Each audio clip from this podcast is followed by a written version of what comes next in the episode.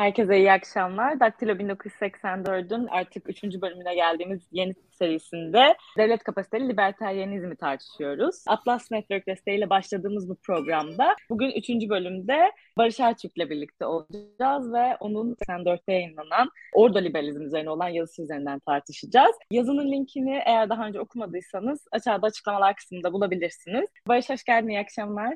İyi akşamlar, hoş bulduk. Nasılsın? Her şey yolunda mı orada? İyiyim. Programınızda ilgiyle izliyorum. Diğer programlar da çok güzeldi. Böyle güzel arkadaşlarla, güzel hocalarımızla aynı projenin içinde olmak da son derece güzel. Evet bizim için de çok güzel. Ben yazını çok severek ve ilgimi çekerek okudum. Geçtiğimiz haftalarda yayınlanan yazında serbest piyasadan sosyal piyasaya orada liberalizm de aslında yazının başlığı. Önce hiç bilmeyenler için orada liberalizm nedir, ne zaman nasıl ortaya çıktı biraz bahsetmek istersen çok güzel olur bence. Orada liberalizm aslında Almanya'da ortaya çıkmış bir e, düşünce akımı. 1930'lu yıllarda başlıyor yükselişi ve daha formülize edilmesi diyelim. Ve Ordo aslında onların yayın yaptığı ve makalelerini yayınladıkları akademik dergiden geliyor. E, Almanca daha uzun bir ismi var ama kısaca Ordo deniyor dergiye. O yüzden de bu derginin etrafında toplananlara, bu görüşü savunan hocalara, akademisyenlere Ordo liberaller deniyor. Ve Freiburg bu tarz düşünceler genelde bir takım okulları arkasında alır ya da bazı okullarda yoğunlaşırlar. Bu düşüncenin de yoğunlaştığı okul e, Freiburg Üniversitesi. Dolayısıyla bu akıma ve bu teknik savunuya e, Freiburg School düşüncesi de deniyor aynı zamanda.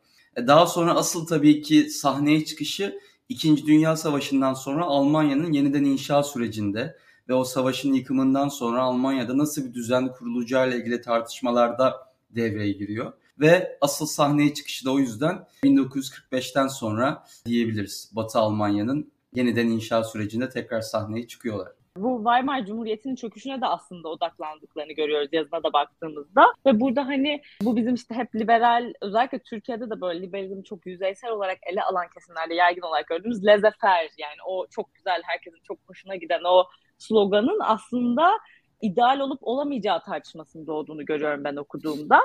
Ve ekonomik olarak bir kural yani laissez-faire'i sadece bir kuralsızlık olarak ele aldığımızda karşımıza kadar da özgür bireyler çıkamayacak gibi aslında oluyor. Burada lezefere yani bunu bir amaçsallaştırma, araçsallaştırma tartışmasında nasıl bir yere koyuyorlar sence orada liberaller?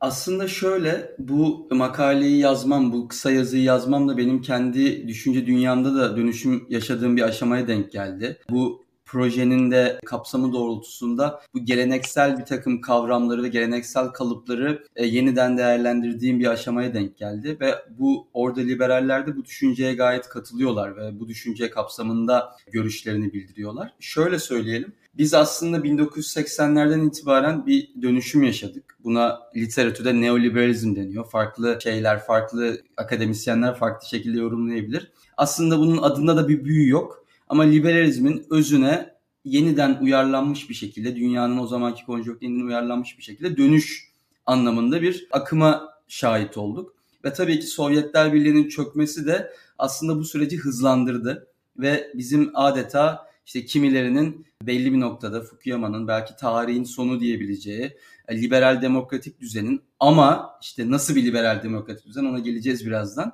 Liberal demokratik düzenin adeta bir tartışılmaz bir kazanan olduğu bir denkleme bağlandı süreç. Ama biz aslında görüyoruz ki bu süreç ya da bizim şu an günümüzde anladığımız özellikle global anlamda küreselleşmenin de artmasıyla küresel takım aktörlerle güçlendirilmiş ve bu aktörlerin bu sürecin başat aktörleri olduğu, tutucuları olduğu düzenin bir kader olmadığını tartışıyor orada, orada libererler.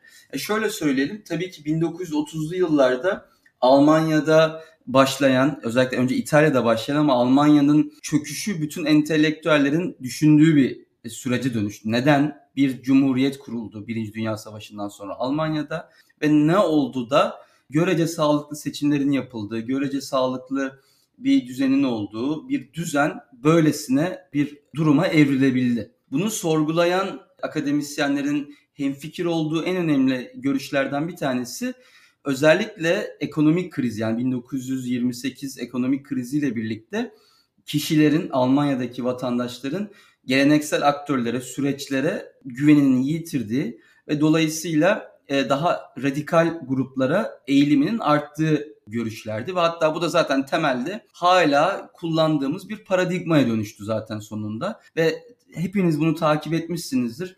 Yani ne zaman bir ekonomik kriz olsa, ne zaman bir ekonomik sarsıntı olsa bu devamında hep yükselen genelde sağa konuşuruz ama sol da aynı şekilde. Hani biz 2008 krizinden sonra İspanya'da Podemos'un işte Yunanistan'da Syriza'nın güce gelebildiğini gördük. Bu biraz ülkelerin kendi içinde bulunduğu özel şartlarla değişiyor. Kim, hangi aktör, ne şartlarda, hangi söylemle yükselebiliyor diye. Aslında orada liberaller bu aynı görüşü 1930'lu yıllarda uyarlamıştı. Buradaki ekonomik yapının insanların ve devletin bir kurumsal mekanizma olarak süreci yönetmediği, sürecin arkasında olmadığı, kuralları güçlü bir şekilde, iddialı bir şekilde belirlemediği durumun ne kadar büyük krizlere yol açabileceğini ortaya koydular. Ve dolayısıyla e, Birinci Dünya, İkinci Dünya Savaşı'nın ardından tabii ki Batı Almanya çok kapitalist bir anlayışla yeniden yapılandırıldı. Sonuçta orada kendilerine bir yönlendirici olarak aldıkları sistem genelde Amerikan sistemiydi ve Batı devletlerinin sistemiydi. Ama onlar açıkçası bunu reddetti. Bunun biraz daha farklı bir versiyonu uyguladılar ve aslında şu an Almanya'da gördüğümüz devletin gerçekten çok çok özür dilerim Amerika'da gördüğümüz devletin gerçekten çok çok çok çok az rol oynadığı bir sistem Almanya'da işlemiyor. Her zaman da böyleydi. Avrupa Birliği de aynı şekilde bu bir takım farklı anlayışlar üzerine kuruldu. Örneğin e, Amerika'daki gibi tamamen piyasaya bırakılmış bir sigorta sistemi Almanya'da göremezsiniz. Ya da işçi haklarının tamamen piyasa şartlarına ve işverenlerle işçilerin kendi arasında yaptıkları anlaşmaya bırakıldığı bir sistem göremezsiniz. Aslında bu düzenin yaratıcısı da bu Freiburg School kapsamında orada bir itirazda bulunan bir bu liberal kişilerdi, kimselerdi diyebiliriz. Şimdi buradan senin soruna zıplıyorum. E, neden Lesefer yetersizdir? E, neden Lesefer sadece bir düzenin bağlayıcı unsuru olamaz diye savundukları aşamaya gelelim. Aslında burada en önemli savundukları şey bu yazılarında da net bir şekilde e, görülüyor şeylerin. Özellikle Walter Oaken bu akımın Freiburg School'daki önemli akademisyenlerden bir tanesi. Onun Independent of Orders diye bir yani düzenlerin karşılıklı bağımlılığı diye Türkçe'ye çevirebileceğimiz bir yaklaşımı var. O da şunu e, söylüyor. Bir toplumda sağlıklı bir arada istikrarlı bir şekilde bir düzen kurabilmemiz için bir düzen o şekilde işliyor. Yani serbest piyasanın kendine az kuralları var. Orada kanunlar budur. İşte kişilerin karşılıklı dayanışması ya da başarısı ya da başarısızlığı kendi tamamen becerilerine bağlıdır.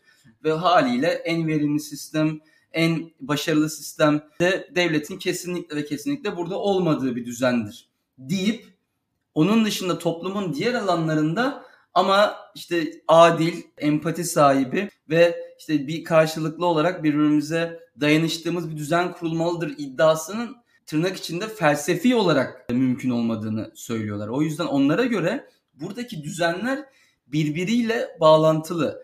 Dolayısıyla biz bir arada yaşayabildiğimiz, bir arada yaşamanın mümkün olduğu bir düzen ve bunun istikrarlı bir şekilde çeşitli kişilere ya da çeşitli şirketlerin onların aldıkları iyi kararlara bağımlı olmadan yaşayabilmek için buradaki piyasa düzeninin de sosyal bir anlayışla kurgulanması gerektiğini, bunun bütün pragmatik faydasından öte, pra- pragmatik olarak da faydalı olduğunu savunuyorlar tabii teknik açıklamalarla ama bir toplumun mayasının olmazsa olmazı olduğunu söylüyorlar.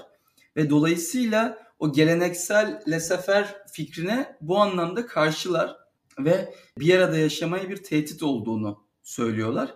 Ve bunun da tabii ki kendilerine e, ne diyelim kanıt olarak sundukları görüşlerde Nazi Almanyası'nın iktidara geldiği dönemdeki çöküş. Buradan aldıkları ilhamla 2. Dünya Savaşı'nda nasıl bir devlet kuralım ki bir daha böyle bir felaket yaşamayalım tartışması yapılırken onlar Amerikan e, sisteminde olduğu gibi e, tamamen serbest piyasaya bağımlı ve tamamen serbest piyasa kuralları üzerinden türemiş bir toplum yapısını reddediyorlar. Bunun hatta şöyle söyleyelim, şu devamını şöyle getirelim. Bu düzenin şimdi Almanya Avrupa Birliği'ni kuran hani önceki ismiyle Avrupa Ekonomi Topluluğu oradaki evrim sonucunda Avrupa Birliği'ne dönüşen yapıda onun başat aktörlerinden biri olduğu için Avrupa Birliği'nin de içinde bu sosyal yönün var olmasını aynı şekilde birçok analiz, birçok yorum bu duruma bağlıyorlar. Yani Almanya'nın orada daha farklı bir yola gitmesinin Avrupa Birliği'nin zihniyet ve politikalarını da etkilediğini söylüyorlar. Dolayısıyla en temel farklılık burada o independent of orders diye telaffuz ettiğimiz o düzenlerin toplum içinde toplumu oluşturan yapıların karşılıklı bağımlılığı ve ekonominin de bunun bir parçası, önemli bir parçası olduğu için bunun nasıl bir toplum istediğinizden bağımsız, bundan bağımsız düşünmesinin imkansız olduğunu savundukları için böyle bir farklılığa gittiler felsefi anlamda. Yani evet aslında bunu biz biraz böyle yani şey gibi geliyor bana günümüz tartışmalarında da yani tamam teorik olarak bunu tartışıyoruz ama günümüzde ya Türkiye örneğine bile baktığınızda ekonomiyi tek başına ele alabildiğiniz dünyanın herhangi bir yerinde serbest piyasayı tek başına ele alamıyorsunuz. Çünkü sosyal işte sosyal konular var, hukuki konular var. Multidisipliner olarak ele almak zorunda olduğunuz şey sen de yazında aslında bunu söylüyorsun. Evet. Ya en basitinden mesela Almanya'da da şu an tartışılan şey noktası da var. Tabii Almanya bunun doğuş yeri biraz daha sosyal devlete de çok yakın bir yer. Yani sosyal devlet kurumlarının işlediği bir yer diyeyim evet. daha doğrusu ama yani dün de başka bir yayında konuştuk mesela. Hani siz belli şeyleri ödüyorsunuz işte ne bileyim negatif asgari ücret dediğiniz belli tutarın altında kalanlara ekstra devletin ödeme yapması devletin havadan para veriyormuş gibi tırnak içinde söylüyorum. Hani bu mesela baktığınızda klasik liberaller ya da neoliberaller tarafından tartışılacak bir konu ama buna bir yandan da şöyle yaklaşmak gerekiyor. Siz güvenliğinizi de satın alıyorsunuz bu vergiyi verdiğinizde. Yani senin yazında da birkaç yerde geçiyordu. Yani düzenli bir fakirleşme varsa ülkede, sosyal adalette uçurumlar arttığı zaman yaşayacağınız işte o bu neoliberal politikaların daha yoğun görüldü. İşte Amerika diyelim, belki İngiltere diyelim. Hani terimsel olarak çok doğru olmayabilir ama hani benzer ve yer yer gördüğümüz ülkelere baktığımızda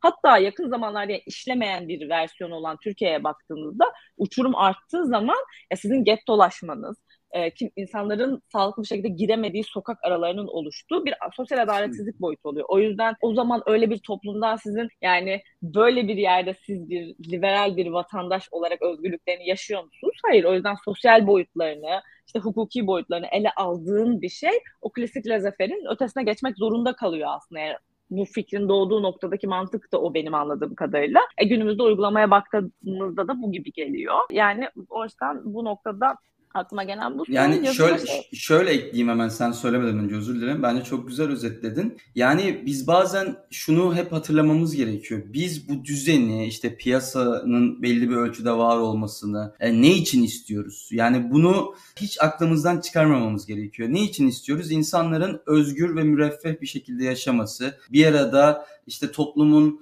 etik ve adil bir biçimde bir arada var olması ve verimin bu anlamda bölüşmesi için istiyoruz. Şimdi onların itiraz ettiği şey bunun için belli bir dönem kuralsızlık fikri en hani tamamen bir kuralsızlık fikrinin bunun sağlayıcısı olduğu savunuldu. Ama biraz liberallerin hani kendisine dönüp sorması gerekiyor e, biraz bu dönüşüm kapsamında e, sorması gerekiyor ki acaba belli bir noktada bu kuralsızlık bir araç olmaktan çıkıp bir amaç haline mi dönüştü? Yani biz dünyanın değişimiyle birlikte, sorunların atmasıyla birlikte amacımızı mı unuttuk? Ki her şeyin bir kuralsızlık, devletin tamamen elini çektiği bir düzlemde her şeyin en adil ve verilmiş şekilde olacağına kanaat getirdik. Şimdi kuralsızlık ve devletin olmaması ve şirketlerin bu konuda baskın aktörler olması bizi aynı şekilde zamanında devletin olmasını istemediğimiz istikrarsızlık, baskı, tercihlerimizi yaşayamama, fakirleşme, adil bir mekanizma kuramama, dolayısıyla sizin o amaçlarınızı engelleyen bir şeye şirketler getiriyorsa o zaman ona karşı olmanız gerekiyor. Bu çok zor bir denklem değil. Ama e, bir de şöyle bir durum var. Şimdi neden biz bunları tartışmaya başladık? 1980'lerden e, sonra denklem çok basitti bir tane katı, kapalı bir Sovyet Rusya vardı. Onun karşısına her türlü ne diyelim devlet müdahalesini adeta katı bir komünist rejim savunucusu, savunuculuğu yapmakla eşitleyen haliyle bunun kabul edilemez olduğu hatta Sovyet e, ne diyelim ajan ajanlığı olduğu Hani bunlar da yazında var bu anekdotlar bu arada. Hani bunlar gerçekten iddia ediliyor orada liberallerle ilgili. Sizin bu yaptığınız şey bu, bu kapsamda. Hani McCarthy'cilik falan dediğimiz şey budur aslında. Birazcık bile bir o düzenden şikayet ettiğiniz anlamda o soğuk savaş şartlarında düşmana çalışan bir şekilde konumlandığınız bir durum vardı. E, dolayısıyla bu tarz görüşleri tartışmaya açmak, bir orta yolu bulmak çok mümkün değildi. Ama ne oldu? İşte çok güzel ideal düzeni bulduk. İşte karşı taraf kaybetti süper falan. E biz ne keşfettik? Ben şu an 27 hani yaşındayım. İlk defa 2. Dünya Savaşı'ndan bu yana ebeveynlerinden daha az zengin olacak ya da refahını arttırma ihtimali daha azalmış. İşte kendi hayatını çizme, kendi mülkiyetine sahip olma noktasında bunun gittikçe imkansız olduğu ve sürekli geçici maaşlara, geçici kira kontratlarına bağımlı bir şekilde yaşadığımız bir düzene evrildi. E, durumun şartları değişti. Somut durumun şartları değişti. Şimdi e, bakıyorum biz bu düzeni liberaller hani insanlara refah getirecek bir arada e, tatlı bir şekilde yaşayıp gideceğiz diye savundu. En e, ne diyelim en verimli sistem olduğu için savundu. E biz bakıyoruz son yıllarda aslında o kadar da verimli işlemiyor. E, orada liberaller ya da ne diyeyim sosyal demokratlar ya da sosyal liberaller de zaten hani özel mülkiyetin tamamen kaldırıldığı işte ne bileyim Sovyetler Birliği'nin geri geldiği falan düzen savunmuyor. Yalnızca devletin bir kural koyucu olarak oyunun kurallarını belirlediği bir kurumsal anlamda güçlü, kurumsal anlamda şirketlerden ya da piyasanın şartlarından daha üstün bir aktör olarak kurgulanması gerektiğini savunuyorlar. E zaten biz piyasanın tamamen kendi şartlarında serbest bırakıldığında ne kadar büyük riskler olduğunu üst üste yaşadığımız krizlerle görüyoruz. E sonra insanlar geliyor, devletlere başvuruyor. E devletler de bu alanlarda açıkçası ne diyelim bu düzen bu henüz tam olarak değişmediği için ne yapıyorlar? Şirketlerden yana tavır alıyorlar. Şimdi böyle çok enteresan bir durum var. 2008 krizinde işte too big to fail mantığıyla kendi hatalı karar veren e, şirketler devlet tarafından desteklendi Amerika'da özellikle. Ama kendi hatalı karar veren insanlar yani aynı süreç dolayısıyla mağdur olmuş insanlar için söylenen şey hani onların yatırım tercihlerini kendileri e, yaptıkları, kendi hataları dolayısıyla bunun bedelini ödemeleri gerektiği falan olmuştu.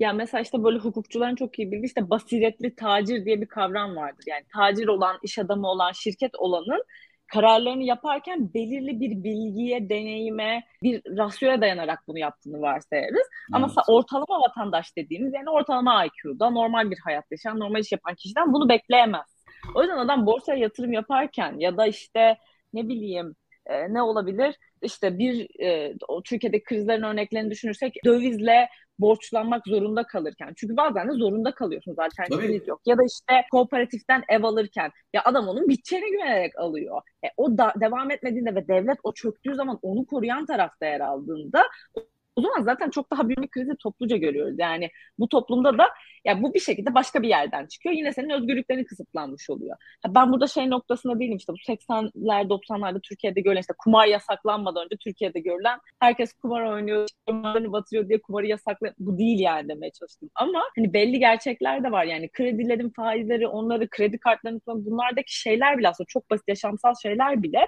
baktığımızda devletin bütünlüğünde bir noktaya geliyor ve hani dedin ya işte şirketlerden daha güçlü konumda bir devlet olması lazım. O zaman niye devlet var? E, ve bence bu orada liberalizm fikri günümüzdeki işte teknolojik imkanlar, piyasa ekonomisi imkanı bunlara baktığımızda çok daha önem kazanıyor.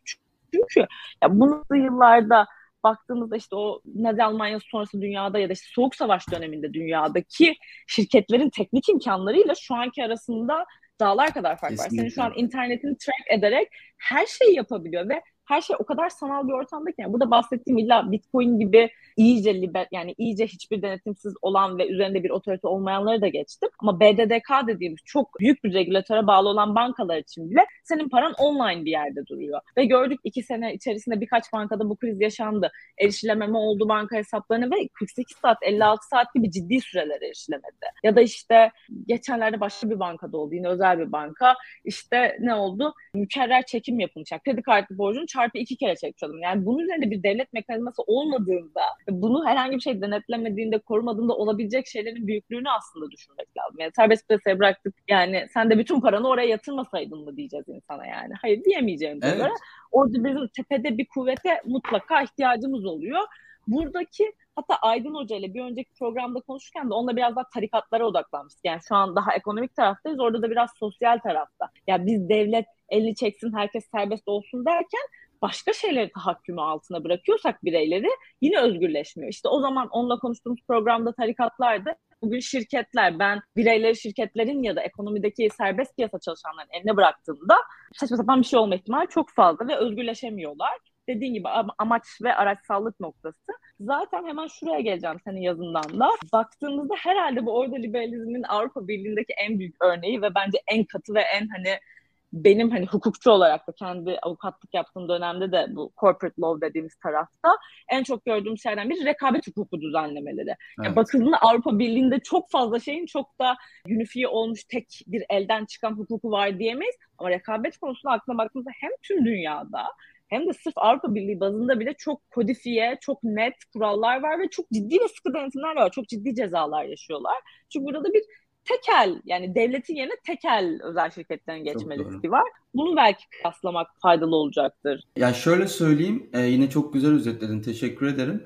Bu dediğimizi bir bu şeyin özeti olarak hiç unutmayalım. Aydın Gündüz'ün yayını da çok güzeldi gerçekten. E, burada şunu anlamak gerekiyor işte o dediğim araç ve amacı sürekli kafamızın bir yerini tutmak gerekiyor. O yüzden o tarikatlar örneğinde de işte siz devletin tahakkümünden kaçarken insanları daha kontrol edilemez, daha şeffaf olmayan, daha meşruiyetini herhangi bir yerden almayan kapalı yapılara itebiliyorsunuz. E şimdi günümüzde belli bir takım şirketler var. İnsanlar dinlendiğini iddia ediyor mesela. Şu an diyorlar dinleniyor muyum ya bir şey konuşuyorum şeyiz falan diyoruz. E şöyle söyleyeyim e, şu an teknik olarak en azından bildiğimiz kadarıyla sizin dinlemenizi sağlayacak, telefonunuzun şarjını sağlıklı bir şekilde şey yapacak, işte bunları arşivleyip işleyecek bir e, mekanizma şu an için yok hani sesinizi dinlemek noktasında. Ama düşünün ki yaptığınız hareketler, internete bıraktığınız veri izleri, konuşmalarınız sizin dinlendiğinizi düşünecek kadar o şirketlere veri ve sizi tanıma fırsatı sağlıyor ve hareketleriniz bu yapılar tarafından tahmin edilebilir her şeyiniz. Dolayısıyla sizler aslında yönlendirilmeye de daha müsait bir takım canlılarsınız. Şimdi burada sizin yönlendirmenizin etik kurallarını kim belirleyecek? Şimdi Amerika'da bu süreç biraz daha geriden geliyor. Özellikle rekabet hukuku ve bu veri anlamında, veri korunması, verilerin satılması, kullanılması anlamında senin de söylediğin gibi Avrupa Birliği burada başat aktör. Şimdi geçen sene ya da iki sene önce özellikle Vestager bu bu alandan dijitalleşmeden sorumlu Avrupa komiseri. O da ALDE'dendir, Liberal, Liberal Parti'dendir. O bu konuda çok şahin bir figür ve e, Amerika'nın veremediği birçok cezayı Google'a, Facebook'a Avrupa Birliği, Avrupa Avrupa Birliği kesti, Avrupa Komisyonu kesti. E bu da tabii ki birçok tartışmayı beraberinde getirdi. E, baktığınızda ben bunun ne diyelim Avrupa Birliği ile istisna kalacak bir süreç değil, tam tersi yayılacak, yayılmak zorunda olan bir süreç olarak görüyorum. Yani günün sonunda baktığımızda bu ordo liberalizm dediğimiz bu farklı anlamlarda, farklı konseptlerde, farklı isimlerde, farklı coğrafyalarda, farklı akımlarla yaşayabilir. İsmi bir kenara bırakalım adının ne olduğunu. Ama bu görüş toplumdaki düzenlerin karşılıklı bağımlı olduğunu düşündüren görüş bizim şu an yaşadığımız birçok toplumsal ve siyasi krizlerinde arka planını çözmeyi amaçlıyor aslında. Yani şöyle söyleyeyim son olarak. İşte dedik ya az önce insanlar tırnak içinde piyasanın durumu tarafından güvencesizlikle sürekli bir maaşa bağımlı yaşamakla çünkü siz birikim yapamadığınız için aslında nominal değerinizde bir artış olmadığı için işte maddi olarak daha fazla dolar, daha fazla TL kazansanız da bu tüm dünya için geçerli bu arada. Biz hani Türkiye'de şu an ekstra bir fakirleşme yaşadığımız için daha hissediyoruz bunu da bir Avrupalı da ailesine göre daha az hayatını güvenceli yaşıyor şu an 30 sene önceye baktığımızda ya da ne diyelim sınıf atlama, sınıfını koruma, refahını arttırma ihtimali çok daha az. Yani bu da şey bir şey, istatistiksel bir şey. Bunun yarattığı tahribat sizin sokakta atıyorum daha radikal görüşlere çok daha mantıklı bulmanızdan bağımsız değil.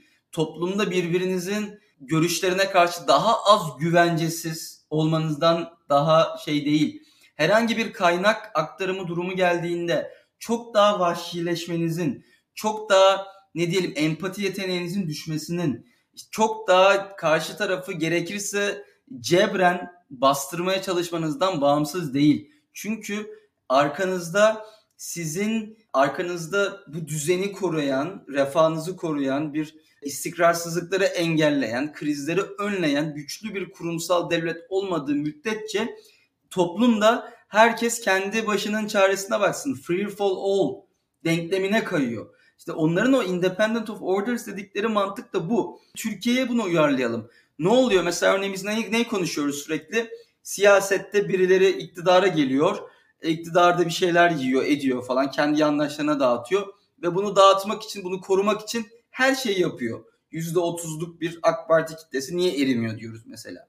E çünkü bu siyasetin kaynak dağıtması bir düzenin kendisinden değil, partizan şekillerde ve kurumsal bir devlet olmadığı için bu anlamda geldiği için sizin güvenceniz aslında sizi seven insanların iktidarda var olmaya devam etmesi geleceğinize dair. O yüzden biz hep siyasete şöyle konuşuyoruz. Hani ya işte hangi partinin vaatleri en iyi falan. Aa işte çok iyi bir vaat yaptı. Şu çok iyi bir vaat yaptı. Hadi kazanır.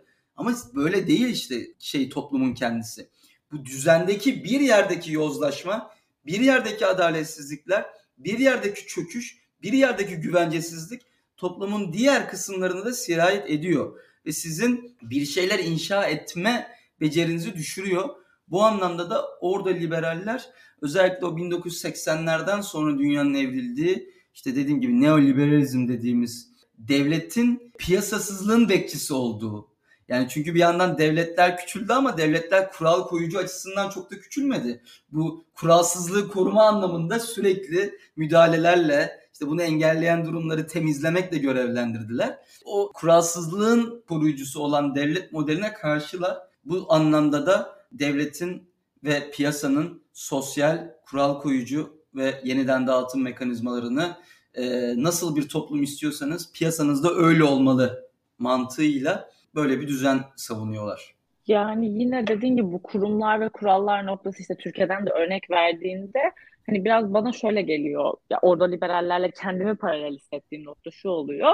Siz serbest piyasa adı altında hiçbir şey denetlemeyen ama işte belli bir grubun belli bir sermayeye eriştiği için büyüdüğü büyüdüğü bir şey görmeye başlayabiliyorsunuz. İşte Türkiye'deki güncel bir örnek işte bu Martı konusu vardı mesela işte belli bir yakınlığı var diye işte kuralı yok, kaidesi yok, yasaklansın falan demiyorum. Tabii ki olsun ama hani toplumun belli güvenlik koşulları yani nasıl arabanın bir güvenlik standardı varsa o da olmalı. Ama yani bir şekilde siz bunu adamı tek başına saldım, kuralı da yok, denetim de yok, saldım yapsın lezefer dersem e, kafasına göre o yapıyor. Başka birikim olmayan hiç yapamıyor.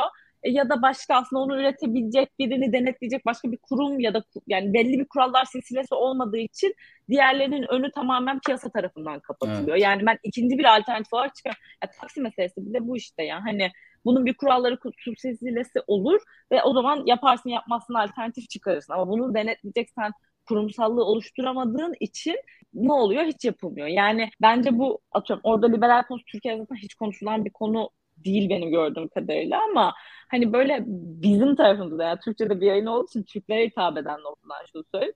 Biz Türkiye'de o kadar her şeyin yolda yanlış uygulandığı bir şey görüyoruz ki sanki ihtiyacımız olan şey tamamen kuralsızlık, tamamen kurumsuzlukmuş evet. gibi sanıyoruz. Ama yani bugün dünyada liberalizm olarak örnek aldığımız ve böyle bence yanlış yanlış bireysel silahlanmayı bile alıp Türkiye örneğine oturttukları Amerika'da bile ya her şey bir kurumu kur, kuralı var. Yani kafanıza göre ben bugün bu şirketi açtım burada bunu üreteceğim diyemezsiniz. Çünkü orada da bir toplum var. Toplum güvenliği, toplum sağlığını siz başka şeylerin altına sokacağınızı aslında piyasada bunun denge tutmak için yani piyasayı oluştururken bunlara uyuyor olman gerekiyor. Yani bugün Türkiye'de işte evine aldığın işte çıkıyor sürekli başka başka vakalardan aldığın baharatından yediğin yumurtaya hiçbir denetime tabi olmaması herhangi bir insanın hoşuna gider mi? Sağlık hakkını elde edemiyorsun. Yaşam hakkına risk oluşturan bir şey var. Ve diyorsun ki hiçbir kurum ve kuruluş olmasın. Yani mümkün değil. O zaman gücü olan ve hiçbir denetime tabi olmayan insanlar bunu yapmaya başlıyor.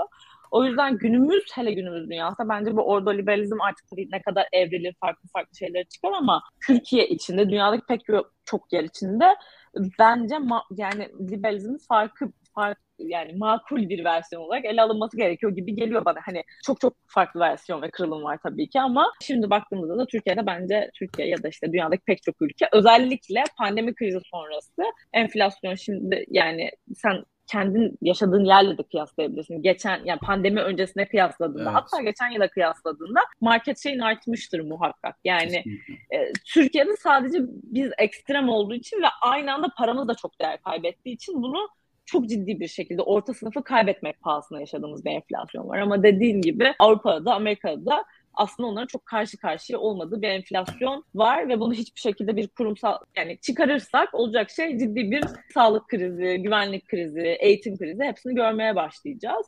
Çünkü işte dediğin gibi o yıllarca yani şu an çok bambaşka bir dönemle karşı karşıyayız. Dediğin doğru ya hani bu her işte bizim yaş grubu herhalde ailesiyle ya da belki bir üst nesliyle tartışırken yaşıyordur. Ya biz senin yaşındayken şu yapıyorduk işte evi, evi alıyorduk çocuk bakıyorduk. Yani şu an dünyanın hiçbir yerinde 20'li yaşların ortası veya 30'lu yaşların başı hatta 40'a kadar değil. Bu mümkün olmayan bir şey haline geldi. Trendlere de bakınca zaten kimse Avrupa'da ev, ev almıyor, Amerika'da da ev almıyor herkes experience işte gezmeye para harcayayım, baş eğitime para harcayayım. Hani daha bunlara harcamaya başlıyor. Çünkü diğerini yapmak mümkün değil. Bir hale geldi. O yüzden bir de bunun üstüne devletin tamamen çıkardığımız hiç bir kurum kur, kural olmayan bir dünyada herhalde böyle hani gerçekten 20'li yaşında zatürreden ölen insanları toplarız sokaktan gibi geliyor bana. Kesinlikle öyle. Ve şey yani dediğin gibi paramızın, maaşımızın hem Avrupa'da, Türkiye zaten hani değinmiyorum bile Türkiye bütün bu teorilerin ne diyelim hani teorilerle falan konuşmak çok hakaret olur bu teorilere. Türkiye'de şu şey mi var bu anlamda bambaşka bir şey yaşıyoruz. Hani umarım ilerleyen yıllarda daha özgür olduğumuz ortamlarda daha güzel değerlendirmesini yaparız Türkiye'de neler yaşandığını daha açık konuşabildiğimiz bir düzlemde. Ama yani şunu söyleyeyim son olarak dinleyicilere. Adı orada liberalizm olur başka bir şey olur sosyal demokrasi bilmem ne bilemem onu da herkes kendi perspektifinden değerlendirebilir. Ama dünya kamuoyunu takip edenler bilmelidir ki bu 1990'larda Sovyetlerin çöküşüyle birlikte hadi küreselleşiyoruz artık neyi nerede ürettiğimizin hiçbir anlamı yok. Çin'de üretelim daha ucuz olsun. Oradan şeye zıplayalım. Oradan Macar onu alsın. İşte sınırlar artık anlamsızlaştı. Mallar serbest dolaşsın ve milletler ulusların anlamını yitirdi uluslar ulus devleti açısından dediğimiz kavramların yeniden sorgulandığı bir noktaya dönüyoruz. Dönmek zorundayız. Çünkü bu sistem özellikle pandemiyle birlikte patladı. Pandeminin devamında Rusya'nın Ukrayna işgaliyle birlikte patladı. Şimdi siz hadi yapın hadi küreselleşmeyi alın doğalgaz almaya devam edin isterseniz Rusya'dan. Ee, onlar size doğalgaz versin siz onlara şunu verin o ona bunu versin. Böyle böyle engelleri kaldırarak kuralları esneterek e, piyasanın bizim refahımızı artırmasını bekleyelim devleti geri getirmek bütün dünyada e, şu an tartışılıyor. Bunun hangi şartlarda, ne boyutta, ne derece ölçüde olacağını şartlar belirleyecek. Artık o hepimizin beraber takip edeceğiz. Zaman zaman katkıda bulunacağı bir süreç olacak.